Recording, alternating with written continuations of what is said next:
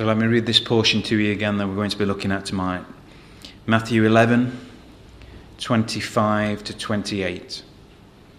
At that time, Jesus answered and said, I thank you, Father, Lord of heaven and earth, that you have hidden these things from the wise and the prudent and have revealed them to babes. Even so, Father, for so it seemed good in your sight.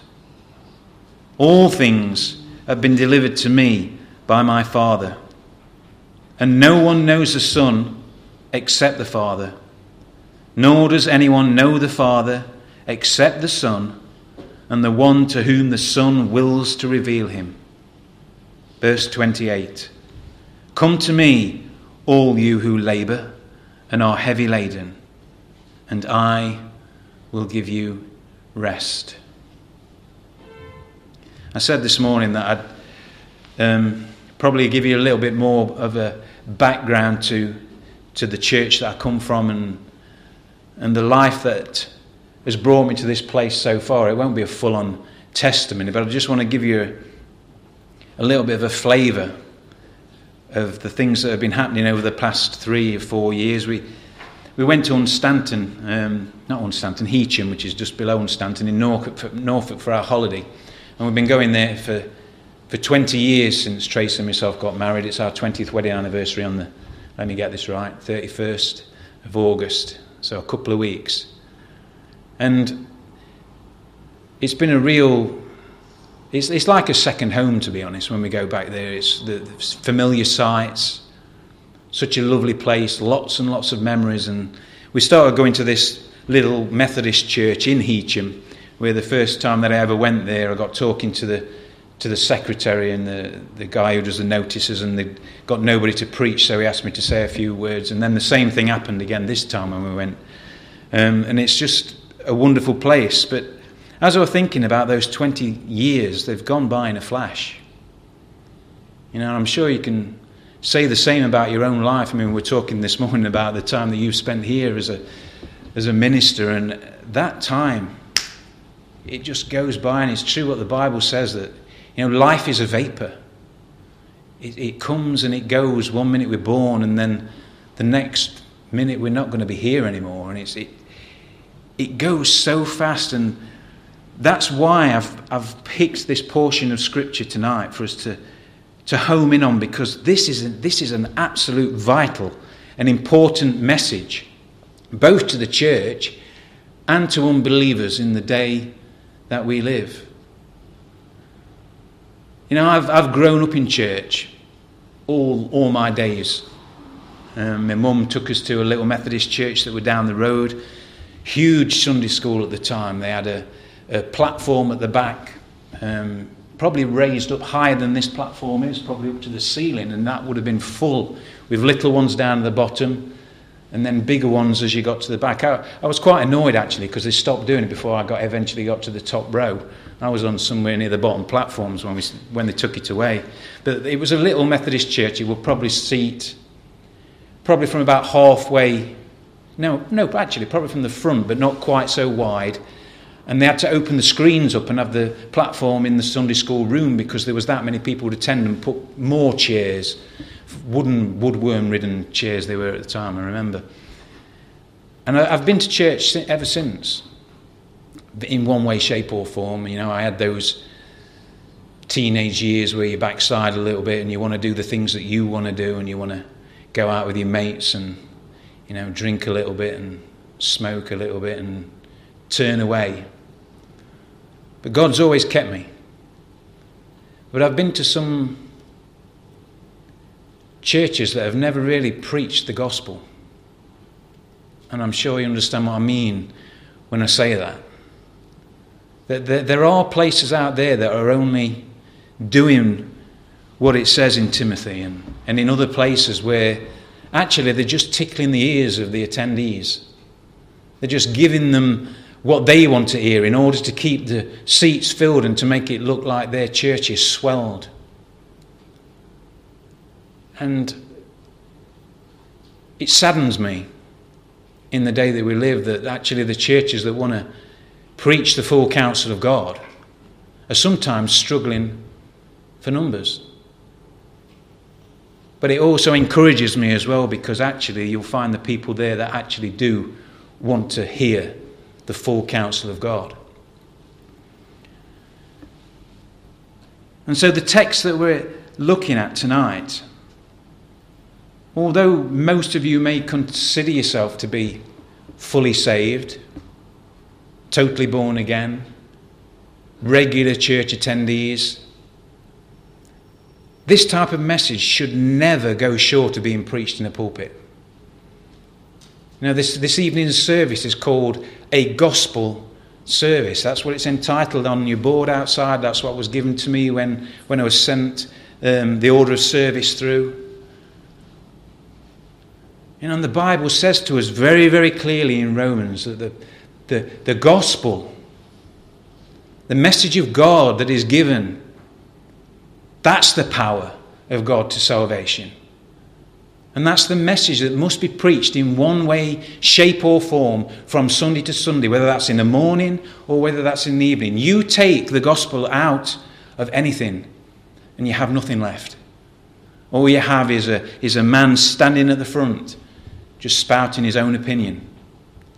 And that's why it's vital that the gospel is preached from the pulpit. And so we are going to look at it tonight. We're going to look at it together. We're going to remind ourselves the words that Jesus speaks in this wonderful portion of Scripture. And hopefully, we're going to go home encouraged, maybe challenged, but to know that we have actually heard Christ speak through His Word. The context of the reading is that Christ has been rejected, he's been questioned, by someone actually who you wouldn't have thought would question who he was John the Baptist. You know, the one who was there at his, his baptism, who saw the Holy Spirit descend like a dove, the one who said, Look, here he is, the Lamb of God who came to take away the sins of the world. John says to his two disciples, Go and ask him if he is the one, or, or should we look for another? He's rejected by the generation. In verse 18, he says, Look, John's come and you've called him this, and now you're calling me this because I do sit and eat with sinners and I drink with them, and you're just rejecting me.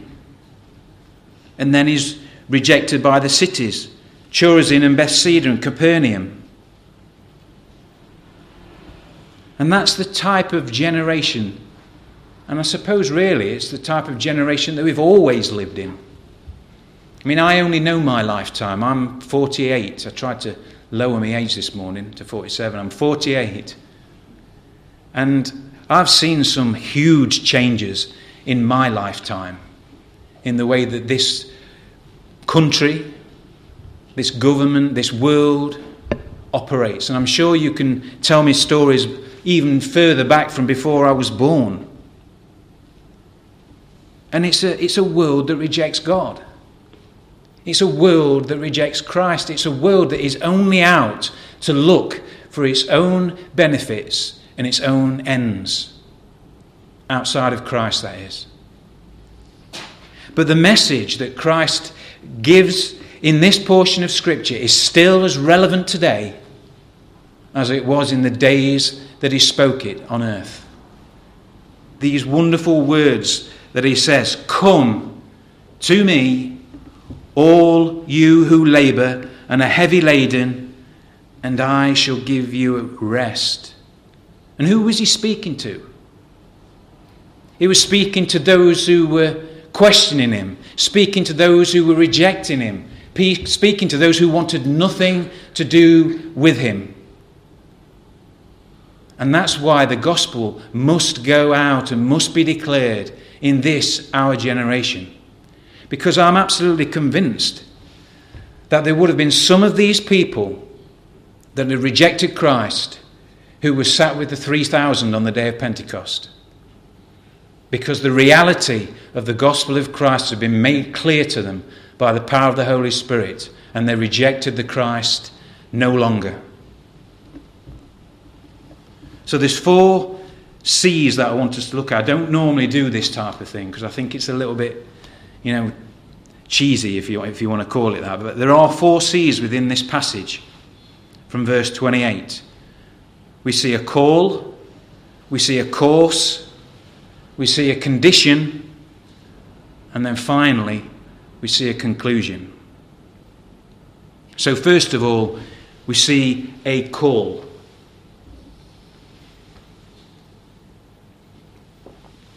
Single word. I'm going to have to look it up, so I'm going to drop it on the floor. That's it. A single word. Come. Come. What a powerful word that is. Come in the Greek is deuro, and it means to follow or to follow after. And it's an imperative word. An imperative mood is, is a command for someone to perform the action of the verb. So this is not just a, it's not an offer, this is a demand. This is a command that Jesus is saying. You know, sometimes you can get those invitations that come through the door from a, whether it's a family member or a friend, and it's saying, Please come to my wedding reception. And you look at it and you think, I'd rather not. And you've got the choice whether you want to go. That's not this. This, this call that Jesus sends out, it's more than an invitation. It's a command, it's an imperative, and it's a universal call to all those that hear it. And I think that's an important fact that we, that we must stress that the call of God, the call of Christ, is a universal call. Now we know, don't we, that God is sovereign. We know about election and predestination. We know about all the doctrines, you know, these big, high doctrines which we're taught. And I think sometimes we can be guilty of forgetting that actually this call is for everybody. And it's not just an invitation out there, it's a demand and it's a command. So when the gospel goes out, and when that call, which should be included in all the gospel, not just not an altar call, but that a call to come to Christ, when that goes out, it is a demand and a command that the, that the gospel pronounces. And we have to take this on board in our evangelism. We must. I think for far too long we've been a little short sighted when it comes to evangelism. Get downhearted when things don't happen, when we don't see the numbers come through the door. Or maybe we can even get into that sinking and, and, and dangerous place of hyper Calvinism. Now, I was out on the streets um, I think it must be four or five years ago in Alfreton, and my brothers were there preaching the gospel. And then I was just standing listening, and there was this guy came up and he said, Don't know why you're bothering. So I says, Oh, why, why is that? Thinking it was going to be a heckler and saying, You know, you're just wasting your breath. He says, You know, God's got his own, He'll bring them to Himself. Strange. You know, the Bible's very clear that God has a way of bringing sinners to himself. And that way is by the preaching of the gospel. Paul says, How will they hear? How are they ever going to understand unless somebody goes and tells them? How is going to go, somebody go and tell them unless they are sent? And so we must understand in the day that we live that this is a it's an imperative for the church to get out there and call men and women to repentance. That's what the gospel does. Christ says it several times in his gospels. Is anyone thirsty? Anyone? Is anyone thirsty?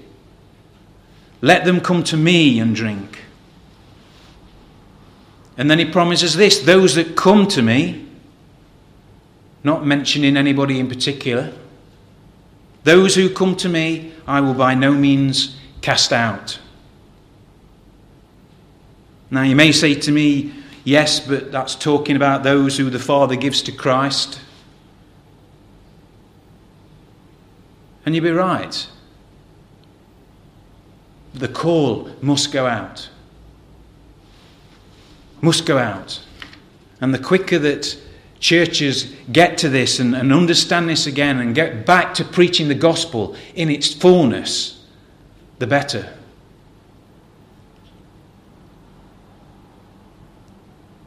There's an urgency to this call. And I want to ask you the similar questions as that I, that I asked you this morning because I'm not a man that can come here and make any assumptions. Can't make any assumptions in my own church that I attend when I'm preaching, and, and I know those people that are there. Have you heard the urgency of the gospel? Have you heard the urgency of the call? Have you heard the depth of it? Do you know the depth of it?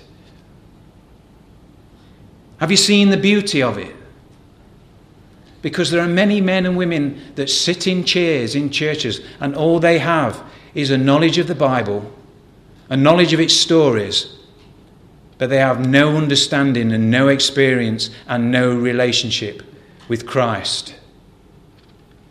And it's the job of the preacher, the job of the pastor, the job of anyone who speaks from the pulpit to declare these things in all of their fullness, so that men and women hear that call week in, week out, week in, week out because there may still be a hard heart sat there, or there, or there, or there. It has to go out. Have you responded to that call? Have you heard it?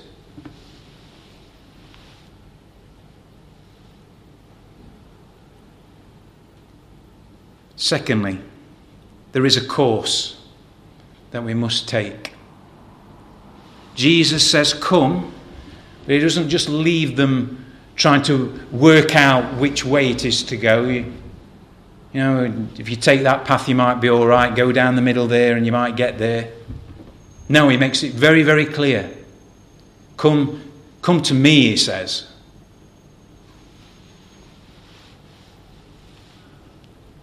And again, you might think that that's we, we, we know that.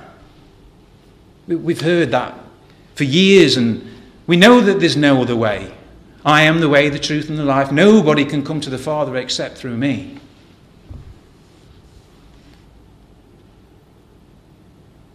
But again, we may be guilty at times of trying to try different ways of getting people into church.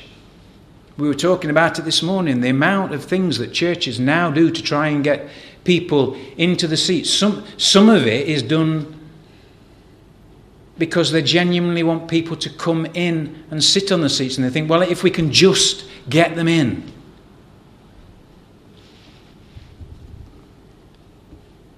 Sometimes we may be guilty of thinking that it's our knowledge that gets us places. There's some very, very clever people. I'm not one of them. I'm mediocre.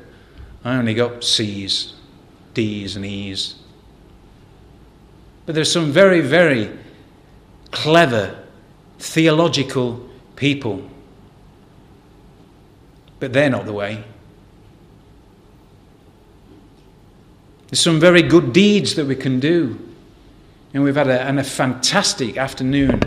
You know, some great fellowship lovely food. But that's not the way. I'm going to quote it again. I am the way. No one comes to the Father except but me. Sola Christos. Christ alone. And that, that's in every single way, shape, and form possible that you can imagine. Not just his dying on the cross. We're talking about how he pleased the God the Father while he was in the body and he obeyed every part of the law. We're talking about what he's doing there now, sat at the right hand side of the Father, interceding on our behalf. Only him. Not the eloquence of our prayers, not the fact that we can read and understand Greek. No. Christ alone. When he said it's finished upon that cross, he finished it. And we can all be guilty at times of adding little things on. Christ and a little bit of something else, a little bit of something that I can do or present or, or add to what Christ has already done. No. Come to me only, is what Christ is saying.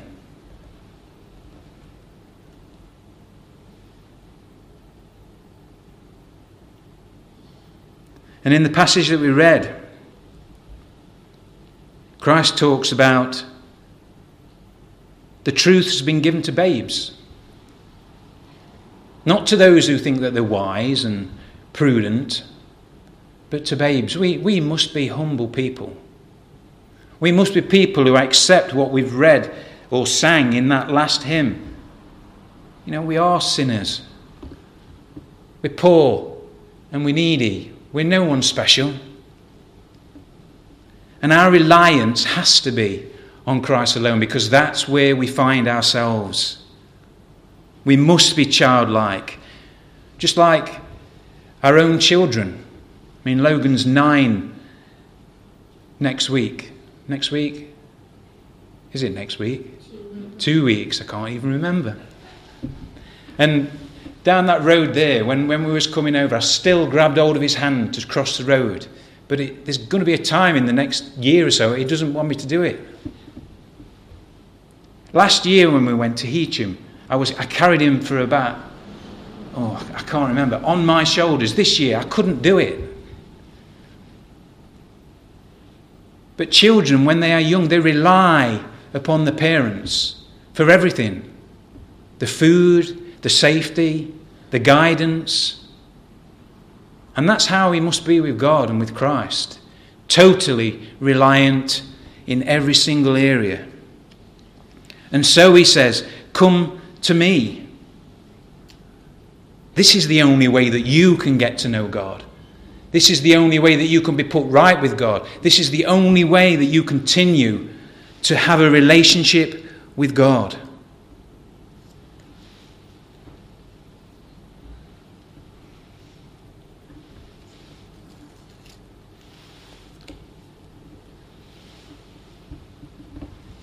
So we move on to the third C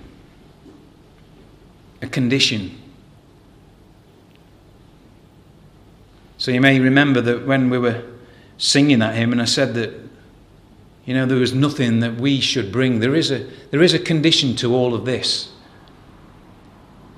Even though that this call that goes out is a, is a universal call, and it reaches the ears of all those who are in its hearing, there is a condition of the final C. and that is that we are weary and heavy laden.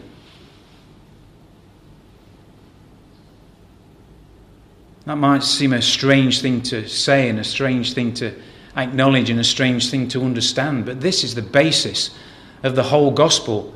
This is the part of the gospel that actually a lot of the churches don't want to, to preach because actually we don't want to offend people. We don't want them going out of the buildings and, and hearing the words, actually, our best efforts are like filthy rags, and that we're sinners, that we're heavy laden. No, we want to tell them how awesome they are. We want to tell them that they're, to live the good life and to live it now. But the actual reality of the gospel is that we must understand who we are outside of Christ. Blessed are those who mourn, it says in Matthew 5. Those who recognize that actually then they themselves are, are the ones that are dead. That have got no hope, no prosperity of reaching any sight of God whatsoever, for they shall be comforted.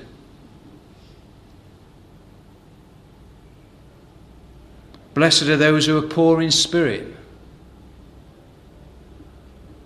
Those people who actually don't think that they've done anything to deserve anything, but actually are humble enough to admit that have nothing to offer.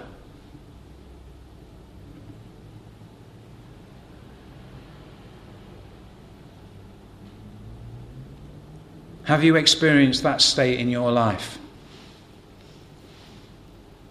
Have you ever got to that point where you recognize, well, actually, yes, my best efforts are just as filthy rags. I am a sinner, poor and needy, weak and wounded. I am needy. I'm weary and I'm heavy laden and I'm bruised and I've been ruined by the fall. Not one man woman, or child in this world is sinless.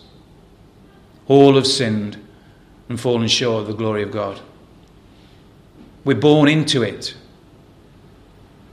It's what the theologians would call total depravity. We are born into a state of being sinful because of what Adam did in the garden. And we have no way of, of clawing our way back because you know as good as I do that our every efforts always end in failure. Always. We can have a good days, we can, we can make a, a New Year's resolution list and we can tick six off. Still three that we're working on. We can make that effort not to keep doing the same things. But what about your thoughts? We're talking this morning about sitting in, in, in church. No, it was this afternoon at dinner time. And actually, sometimes the things that are going through your head that are ungodly thoughts, even while you're in the house of the Lord. That's the type of people that we are. We're sinners. And we must recognize our state and our condition.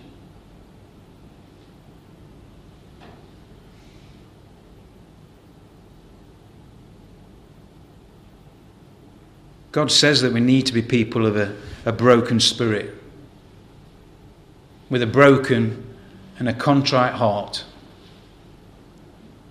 Is that the place that you want to live? And I don't mean walking around in deep depression, but I'm on about knowing that you are that person in the flesh. Because the truth is, unless we acknowledge and we understand that, we'll never understand what we've been saved from and what we've been saved to. Those who are not sick don't need a physician. It's those that are sick that need him. And we must recognize that fact.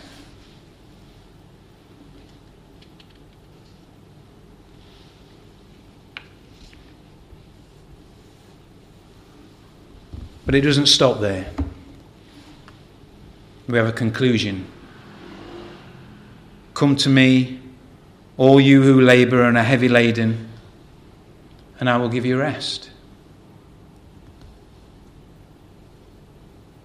All the times when Jesus calls within the Bible, there's always a promise linked with it. Is anyone thirsty? Let them come to me and drink. Don't stop there. And out of his head will flow rivers, heart will flow rivers of living water. Follow me, he said to his disciples, using the same word, come. Not just to walk behind me and observe the things that I do, but after following me, I will make you fishers of men. Him that comes to me, I will in no wise cast him out. And here in Matthew 11:28, one of the greatest promises of all, I will give you rest. Not rest from the troubles that we were talking about this morning in terms of physicality, not rest in maybe a decent night's sleep tonight that I didn't get last night, but a peace with God. A rest in your soul and in your heart to know that that dirty, filthy rag that has been clothed around us has now been stripped off, thrown on the floor, and we've been clothed with Christ's righteousness. It's the only way we can have peace with God. The only way. Rest from endless, fruitless effort.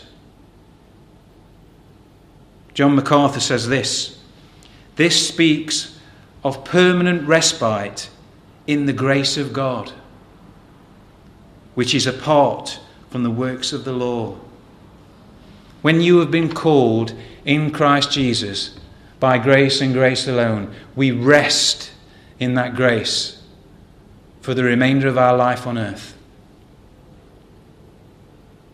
There's going to be hard days, easy days, days that's in between.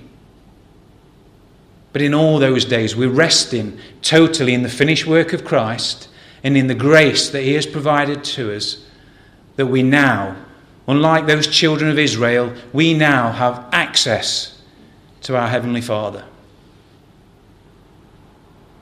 And so that's why Christ delivers these words there and then.